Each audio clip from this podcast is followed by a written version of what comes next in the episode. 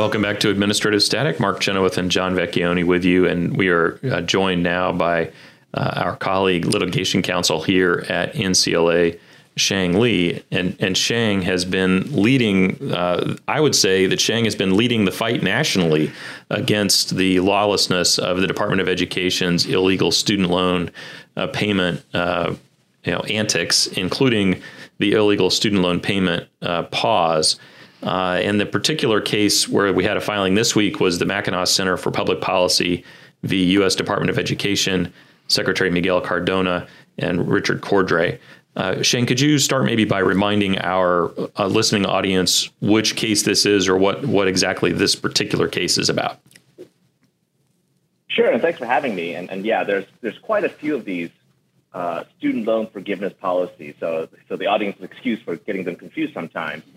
Uh, but this one is the pause, and what happened was uh, at the outset of COVID, Congress put in a six-month pause on student loan repayments and the accrual of interest. And when that six that six-month statutory pause um, expired in September 2020, uh, the Department of Education, uh, first under Trump and then under Biden, uh, enacted a, series of extensions, administrative unilateral extensions of that suspension that lasted uh, over 35 months. That was that finally ended in um, September 2023. And you don't have an objection to, or Mackinac Center doesn't have an objection to the the statutory part of the pause. It's just the administrative extension of that pause. Is that correct? That's right. And that's that's the basis of our legal objection. Uh, that the, the, issue is that only Congress can uh, authorize loan forgiveness. Only Congress can extend taxpayer funds on loan forgiveness, and uh, and no statute authorizes the Department of Education to do it unilaterally. How much money are we talking about here, Sheng? Is this is this just a, a kind of a minor blip uh, uh, of funding, or is this a pretty significant sum? Well, this, this is actually on the same ballpark as the half trillion dollar uh, nationwide cancellation plan that the Supreme Court axed a few months ago. Uh, the department itself has estimated that just the cancellation of interest, because when you cancel interest uh, or when interest stops accruing, it's uh, it's like you're canceling the amount of interest uh, that would be accruing every month. And that amounts to be about five billion dollars a month.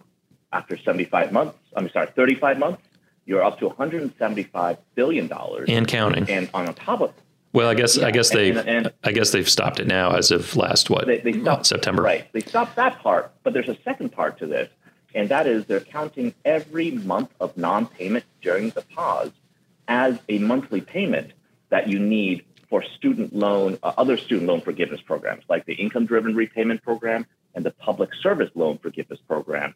And what that means is anybody in those programs uh, will pay into the Treasury by 35 months less before they get their loans forgiven. So each of them essentially are getting 35 extra months of forgiveness. And, and we estimate that just based on kind of back of the envelope calculations to be another uh, about 100, uh, 110, 120 billion dollars just by the number of people in that program, the number of months they were forgiven, and the average uh, loan payment, average monthly loan payment. Multiply that together, it's about it's over hundred billion dollars. So so call it north on of top of the already. Yeah, so yeah. call it north of, of three hundred billion uh, dollars, or roughly three hundred billion dollars. The Supreme Court already told the Department of Education that a program that was approaching five hundred billion dollars was a major question and required congressional action and couldn't be done by administrative fiat. I, it's not my sense that the Supreme Court would look at a $300 billion program and say, oh, well, that's, I mean, that's almost, that's half as much as the one that we said was a major question. That one's probably just fine. I don't, I don't think that's how they right. would look at this. Yeah, and, and in fact, in the uh, in that Supreme Court case, uh, Nebraska v. Biden, even the dissent uh, recognized that the suspension was going to be unlawful under the majority's reasoning. Justice Kagan's dissent said, "Well, it's true that uh, that this our decision here was addressing the half trillion dollar program and not the suspension. But under the majority reasoning, she just basically said the half trillion dollar program is just as unlawful. Uh, in fact, maybe more so because at least the half tr- the, the sorry the suspension is just as unlawful. Uh, perhaps more so because it's actually wider. It, it, it affects all borrowers and not just borrowers under a certain income threshold. Yeah, well, I hope that means that we'll have a unanimous decision when this case gets back to the Supreme Court. I would think so. If they're following their own precedent. Absolutely. Uh, yeah, I mean, I, I think Justice Justice Kagan is is often right about these these things. That she's it's almost as though she's uh, you know she's it's it's like the uh, uh, what's the expression, John, when you, you, you sort of try to argue something to the extreme to show the the absurdity uh, of it, but. Uh, uh, but but often when she makes those arguments, my reaction is, well, yeah, that's exactly right. That's also illegal. That's also that's also a problem. Um, ad absurdum, I guess, is, is maybe the, the, the phrase I'm looking for. But um, but but I'm not even sure in this case that she was trying to make an argument uh, toward absurdity. I think she literally was just saying, well, gosh, if that's the logic, then this other thing uh, is out too. And uh, and I just I think she's just right about that. So uh, do you think that uh, so? So where does this case stand now? So so um, what was the filing this week about? So right. So we uh, the government has uh, filed a motion to dismiss our case on on um, on a document called standing, and we filed our opposition to that um, uh, just this Monday. And so they're saying that that there's no standing here on the part of the Mackinac Center, um, even though the Mackinac Center uh, has several employees who benefit from the public service loan forgiveness program. Why isn't that?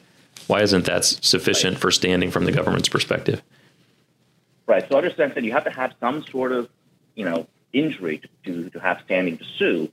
And and Mackinac's basis of injury is, as you mentioned, these four employees who are part of the public service loan forgiveness program. And what that is is uh, if you're a, a borrower and you work for a nonprofit company like the Mackinac Center, for a term of 10 years while making monthly payments during those 10 years, you can get your entire loan balance forgiven. And, and in fact, this, this program really benefits employers like Mackinac, gives them a competitive benefit against, say, uh, a for profit law firm. Uh, and, and interestingly, the Department of Education's own PSLF regulations recognize this. They say PSLF was enacted to uh, encourage borrowers to work for nonprofits or work for public service employers like Mackinac. And so it, it, with the promise of you know total debt forgiveness. Now, if, if people are getting uh, their debt forgiven today uh, through interest cancellations, and, and a, a, typical law student graduate gets about forty thousand dollars of debt canceled through the pause.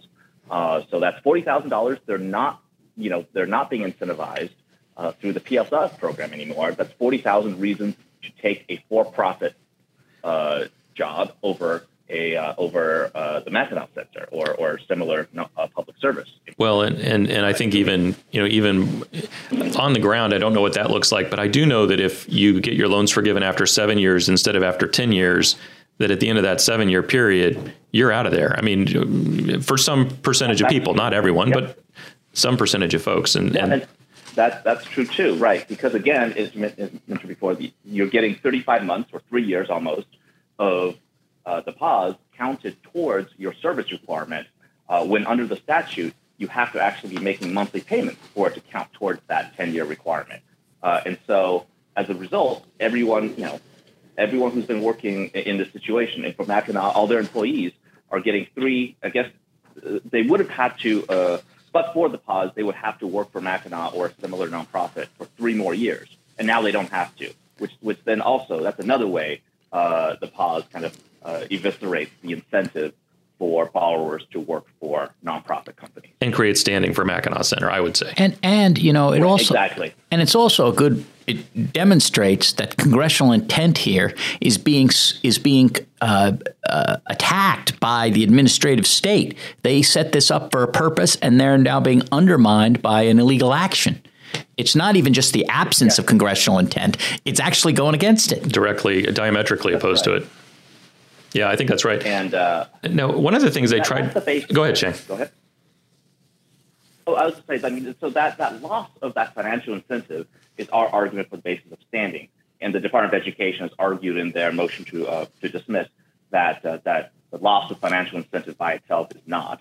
Uh, we think that's wrong. I mean, if you think about it, uh, you know, if, if you're a company and uh, you sell some widget and there's a tax credit to that widget, and then the government takes that tax credit away, you as the seller are, are going to be harmed, even if the tax credit doesn't necessarily go to you.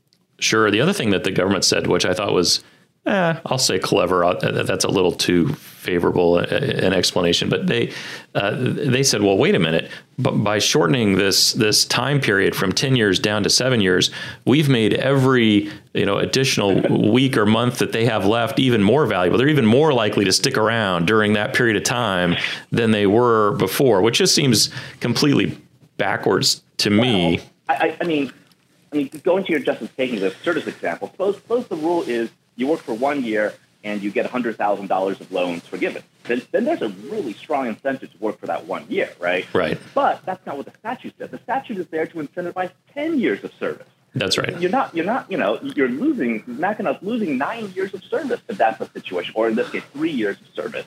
That the full benefit is 10 years of service. And that's just, uh, you know, un, un, and in fact, the Department of Education, the other problem with it is that argument is that it concedes the point that borrowers are incentivized by the uh, PSLF, uh, you know, promise of forgiveness.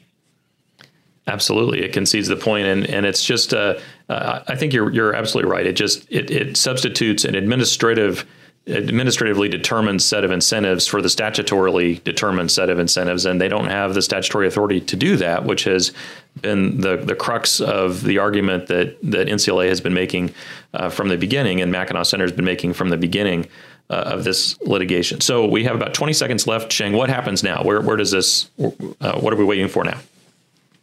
So we're now waiting for the department's reply brief, just due at the end of the month, and then our hearing on this motion will be held uh, in in the Eastern District of Michigan uh, in uh, on January 24th, 2020. Fantastic. Well, so the case is Mackinac Center for Public Policy, the U.S. Department of Education, Miguel Cardona and Richard Cordray. It's in the Eastern District of Michigan. Sheng Li, thanks for keeping our audience up to speed on this.